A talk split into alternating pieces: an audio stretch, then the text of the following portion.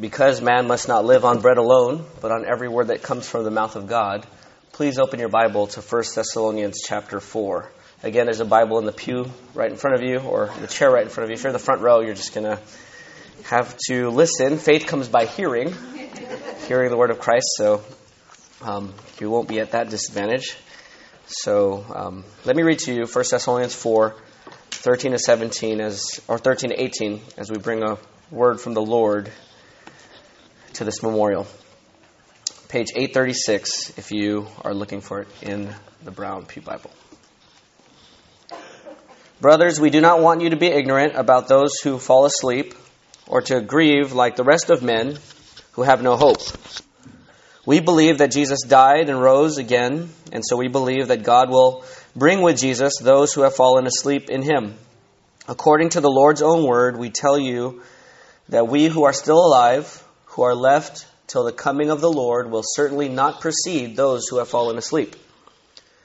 For the Lord himself will come down from heaven with a loud command, with the voice of the archangel, and with the trumpet of God, and the dead in Christ will rise first. After that, we who are still alive and are left will be caught up together with them in the clouds to meet the Lord in the air. And so we will always be with the Lord. Therefore, encourage each other with these words. Father, with our Bibles open before us and with us just hearing you speak, we ask now that your Holy Spirit would open our eyes to the hope we have in Christ. And may it glorify you even as we remember our brother Al. In Jesus' name we pray. Amen. It is appointed for man to die once, and then comes judgment. Death comes to us all, except, as we see in this passage, those who are here when Christ returns. Bereavement comes to most. There are two ways you can grieve. If you look here at verse thirteen, it says, we do not want you to be ignorant about those who have fallen asleep, or to grieve like the rest of men who have no hope. So you can either grieve hopelessly, you can be discouraged and depressed and hopeless, or you can grieve hopefully, with hope, and courageously, as it says in verse eighteen, encourage each other, give courage to one another with these words, that you might grieve with you might grieve courageously and hopefully, even in cloudy days. Paul wants us to be encouraged in this text. The Apostle Paul wrote this letter. He wants us to be encouraged and hopeful while bereaved and while grieving. The world doesn't know how to do this. How do people grieve when they don't have hope? Have you thought about that? Well, to grieve with hopelessness, they either are completely hopeless or they have a thin, fragile hope that is really corroded with unstable foundations and oftentimes wishful thinking. Let me give you some examples from, this is a few years ago now, I probably should have looked up the Prince memorial. I don't know if he's had a memorial yet, Prince, you know, who passed away recently. But Michael Jackson, during his memorial, you know, here are some of the things that people said to Michael Jackson. May you finally rest in peace, Rhonda from Pittsburgh. May you finally rest in peace, dear. You may sleep now, sweet one, and look over your children, so they may not go through what you did. So the idea is that Michael Jackson could watch over his children and protect them. Iris from Ohio says, Michael, I still tear up when I see you on T V. I will miss you. God bless your kids and your family. You have your wings to look over them every day. Again, just a thought about what happens after you die. You get your wings. Tanya or Tanya said, may I send my most sincere and heartfelt sympathy to all of your family and friends. May they take heart in knowing that you know more, you are no more than a heartbeat away and a memory away, and that you'll be watching watching over them from above. Brooke Shields at the memorial said, smile, though your heart is aching, speaking to the audience. Today, although your hearts are aching, we need to look up where Michael Jackson is undoubtedly perched on a crescent moon. And we need to smile. And then the crowd broke into applause. So you see that there's all kinds of views of what happens after you die. And when you don't have hope, you have creative thinking, to say the least. And it could even be sprinkled with a little bit of God and a little bit of Bible. So Um, some have said things like this. One of the persons there again said, I believe so much in God at this memorial. I believe so much that this is not it. We have a life after this is done. Everyone applaud, applauded. So my brother is in a place now where he is most certainly going to live forever in the hereafter. That's a biblical thought, eternal life. The Bible teaches that.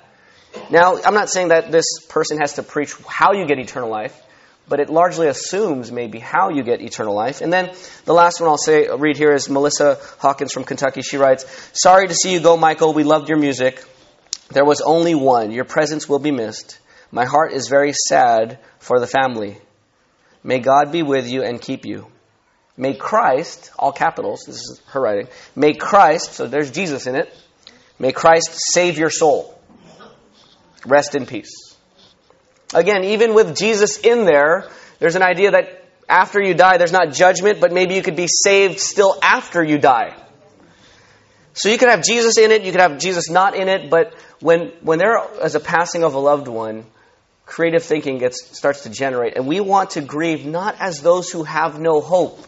We don't want to guess or just have wishful thinking or imaginations and who can come up with the sweetest thought to make us feel a little bit better in this time of grief. We want a rock to stand on.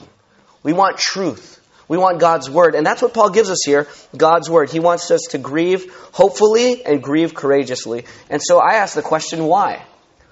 Why, why should we do this? Or, or how can we even do this? On what basis can we grieve with hope when it hurts so bad when we miss our loved one? Four reasons why we can grieve with hope. And I'll say these briefly. Number one, in verse sixteen it says, for the Lord himself will come down from heaven with a loud command, with the voice of the archangel, and with the trumpet call of God. So the first reason why we can grieve with hope and with courage is because Jesus is coming again. He's coming again. This is not the end. Christ will come again, and it says in Revelation twenty-one and twenty-two, after his coming, after the judgment, I'll read to you just uh, maybe twenty-one, one through eight. Then I saw a new heaven and a new earth, for the first earth and the first, or for the first heaven and the first earth passed away, and there was no longer any sea. I saw the holy city, the new Jerusalem, coming down out of heaven from God, prepared as a bride, beautifully dressed for her husband. And I heard a loud voice from the throne saying, now the dwelling of God is with men, and he will live with them. They will be his people, and God himself will be with them as their God. He will wipe away every tear from their eyes. There will be no more death or mourning or crying or pain, for the old order of things has passed away. When Jesus comes, he's finally going to bring his kingdom, and we will be in a new universe. You know Genesis one one. In the beginning, God created the heavens and the earth, and this is at Revelation twenty-one. He's creating a new heavens and a new earth, a new universe. That's the first reason why we can grieve with hope, because Jesus has come again. Secondly, though, we can grieve courageously and hopefully because God will raise the dead to be with Jesus. Listen to verses fourteen, fifteen, and sixteen again from First Thessalonians four. Verse fourteen says this. You can follow with your eyes if you have your Bible in front of you. We believe that Jesus died and rose again, and so we believe that God will bring with Jesus those who have fallen asleep in him. We've, those who fall asleep in him will be brought with Jesus. According to the Lord's own word, we tell you that we who are still alive, who are left till the coming of the Lord, will certainly not precede those who have fallen asleep. For the Lord himself will come down from heaven. And I read that part with the trumpet call of God, and the dead in Christ will rise first. So why can we grieve with hope? Because when Jesus comes again, he's going to raise Al from the dead. And if you die and you're buried, then you too will be raised from the dead and be given a glorified body when Jesus Christ returns. The dead in Christ have this hope. Notice it says those who've fallen asleep in Christ. Sleep is a nice way of thinking about death. And the Bible here reserves that way of thinking for Christians. You're only falling asleep if you're in Christ, because you're going to wake up again to life everlasting. Now, just answering your questions here, Al right now is not sleeping like soul sleep. He is... To be absent from the body is to be present with the Lord. So he's there in his not yet glorified body, just up there with the Lord. But that's not the final heaven. It's temporarily, temporary up there until Christ comes again. And when Jesus comes, the dead in Christ will be raised, and they will not miss out. Now, Al was in Christ, as you've heard. And Christ was in him, and he lived that out. You've seen it in many ways if you've known Al, whether you're a Christian or not. I can only speak of the ways I've seen the Lord Jesus in Al's life in the past seventeen months that I've known him as his pastor. I saw it in his love for the Word. Him and Jean were reading through the Bible. They were on Deuteronomy as they were making their way through the whole Bible. He was really excited. He said, you know, brother, I've never read through the whole Bible straight through. And he was on his way as we were challenging the church to read through the Bible. He loved the church family. His prayers always expressed his love for, for the Lord and his love for us. And his desire for God's glory was always bigger than his personal preferences and agendas. And you know that you've heard that from Al's servant heart. Even if he had a desire, his agenda wasn't primary. He was always willing to set that aside for the bigger agenda of God's kingdom. And that encourages a young pastor like me in this church. And so that's the second reason why we could grieve um, grieve courageously and hopefully. The third reason, not just because Christ is coming again, not just because the dead in Christ will rise, but third, because we who are still alive will be snatched up with Jesus. Listen to verse seventeen. After that, we who are still alive and are left will be caught up together with them. So with Al and all those others who have died in Christ and have risen before us, They're, they're meeting the Lord in the air. We're caught up together to meet them, meet Al and the others in the clouds, to meet the Lord in the air. So we meet up with everyone else. We have this great reunion so that we can all meet with the Lord Jesus himself, the star of the show, Jesus Christ, our Messiah, our Lord. And in that time, we will receive glorified, imperishable, imperishable bodies. As First Corinthians fifteen says, we will meet together in the air. And so, Gene, let me say this to you. Your best days with Al are not behind you. They are before you and still to come. And that's not just true for you, that's true for all of us. Our best days with Al are not behind us. We had some great times. And you had, you know, for me, the last two years. But for you, fifty-three years of marriage. And even before that, when you forgot his name. And, you know, and he asked you on a date. So you had lots of memories and great times with Al. But even till now, these are not the best. The best is yet to come. We will meet Al and the rest in the air, and we'll meet the Lord. And so let me describe for you heaven, because there are a lot of um, wacky ideas out there. So I want to read from this little book, Randy Alcorn, on heaven. He has some really good things here. Let me read to you a few things here. It says, what will heaven be like? So let me tell you what's going to be like. Scripture gives us many images that are full of implications about heaven. Put them together and these jigsaw pieces form a beautiful picture. For example, we're told that heaven is a city. When we hear the word city, we shouldn't scratch our heads and think, I wonder what that means. We understand cities. Cities have people, buildings, activities, gatherings, art, music, athletics, events of all kinds, and goods and services. Heaven is also described as a country. We know about countries. We also know what earth is like. And thus we know much of what the new earth will be like. If we can't imagine our present earth without rivers and mountains and trees and flowers, then why should we try to imagine a new earth without these features? If the word earth has any meaning, it means that we can expect to find earthly things there, including atmosphere, mountains, water, trees, people, houses, even cities, buildings, and streets, which are specifically mentioned in Revelation twenty-one and twenty-two. Just as a new car is, is a better version of an old car, but with all the same essential components, four wheels, an engine, transmission, steering wheel, et cetera, so too will the new earth be a far better version of the old earth, but with all the same essential physical components. The new earth will be God's dwelling place, but it will also be fashioned by God for resurrected people to live there. We'll love our eternal home and we'll love being with Jesus and his family, which will be our family forever. And let me read my favorite one. I can't resist. I have to read a second one here just because it's so good. What won't be in heaven? I've read this to our church family before, but it never gets old to me. What won't be in heaven? No death. No suffering, no funeral homes, abortion clinics, or psychiatric wards. No rape, missing children, or drug rehabilitation centers. No bigotry, no muggings or killings. No worry or depression or economic downturns. No wars, no unemployment. No anguish over failure and miscommunication. No con men, no locks, no death, no mourning, no pain, no boredom. No arthritis, no handicaps, no cancer, no taxes, no bills, no computer crashes, no weeds, no bombs, no drunkenness, no traffic jams and accidents, no septic tank backups, no mental illness, no unwanted emails. Close friendships, but no cliques. Laughter, but no put-downs. Intimacy, but no temptation to immorality. No hidden agendas. No backroom deals. No betrayals. Imagine mealtimes full of stories. Laughter and joy without fear of insensitivity, inappropriate behavior, anger, gossip, lust, jealousy, hurt feelings, or anything that eclipses joys. Joy. That will be heaven. There won't be churches or temples in the new universe, not because they're bad, but because they won't be necessary. We won't need to be drawn into God's presence. We'll live there constantly and consciously. We'll thank God profoundly and worship and praise Him together, whether we're working in a garden, singing, riding bikes, or drinking coffee. No reason to think there won't be coffee trees on the new earth. Jesus said, "Blessed are you who hunger now, for you will be satisfied. Blessed are you who weep now, for you will laugh. Blessed are you when men hate you, when they exclude you and insult you. Rejoice in that day and leap for joy, because great is your reward, your reward in heaven. No one will go hungry, and all will be satisfied. No one will weep, everyone will laugh. That is the promise of Jesus. Count on it." That's what we have to look forward to. We will meet the Lord in the air to be with Him. And you know what the best part of this reunion is? It's not the reunion without.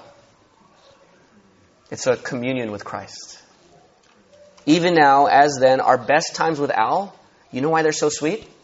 Because they pointed to Christ.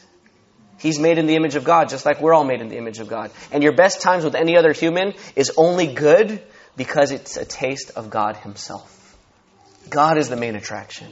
Jesus will be there, and, and Al will be worshiping the Lord with, with, with ever-increasing joy, and we will join him.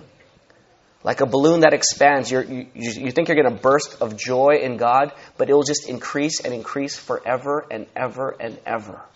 You're always on a joy high in the new earth because it's perfectly in God with no sin or curse or selfishness to diminish and distract you from rejoicing in God with God's people on the new earth forever and ever and ever.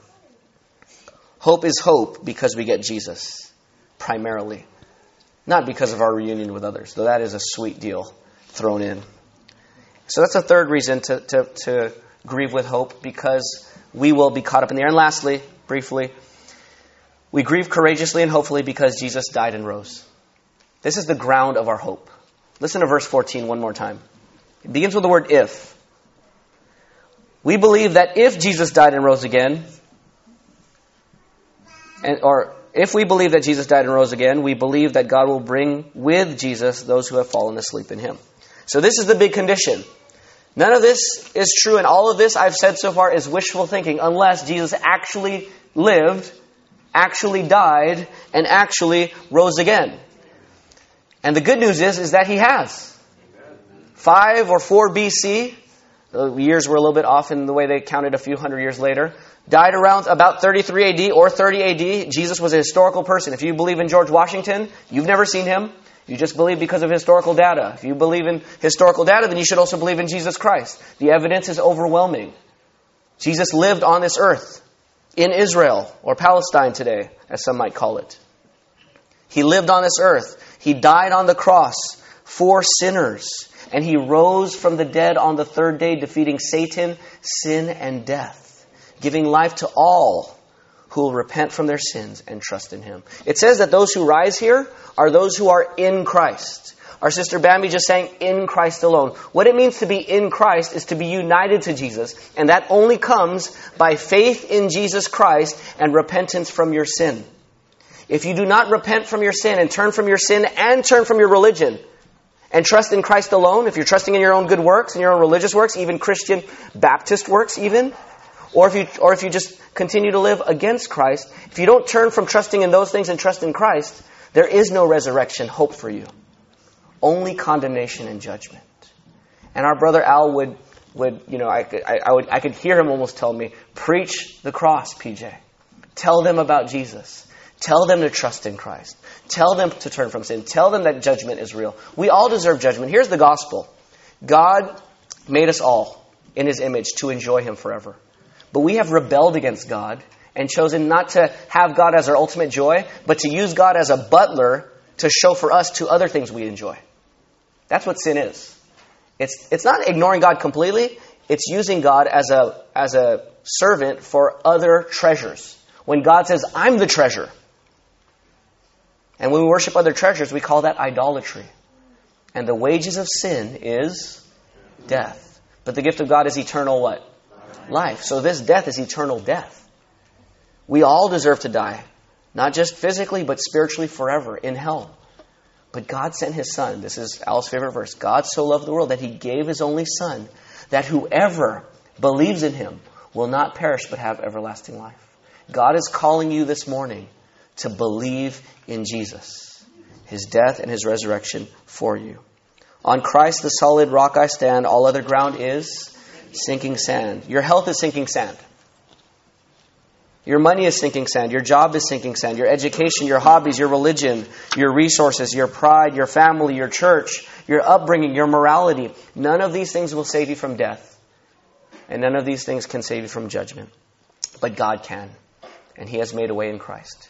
Will you turn from your sin and trust in Jesus today? There's nothing more, I think, that Gene or the family would love to talk to you about than how to trust in Jesus. If you have not yet turned from your sins and trusted in Christ. If you're a Christian, church family here and other Christian brothers and sisters, let me read to you one. Let me close with verse eighteen. Therefore, encourage each other with these words. Encouragement in grief and hope in grief is a community project. Jean knows the Bible. The Holy Spirit lives in her. God has written His law in her heart. But God has never, God has not made any one of us self-sufficient. We need each other. We need to encourage each other regularly with these words, with the hope of the gospel of Christ's death and resurrection and His second coming. So I want to challenge family and friends who are Christians here to encourage one another with these words, to encourage Jean and Lisa and Linda and the Steves and their and Al's grandchildren. Encourage them, and let's encourage one another with these words. Christ is coming again, and the best days are yet to come. Let's pray. Father, take these words, hide them in our heart that we would not sin against You, and when we do, may we run back to the cross again and again and again, where Christ died for our sins and rose to defeat sin. We thank You that death no longer has a sting. The grave doesn't have victory, not for us in Christ. It is just a passing through. It is just a nap before we wake up to the second coming of Christ and the kingdom which is to come. And so, Father, we declare here that we'd rather have You and rather have Your Son than all the riches and health in this world. In Jesus' name we pray. Amen.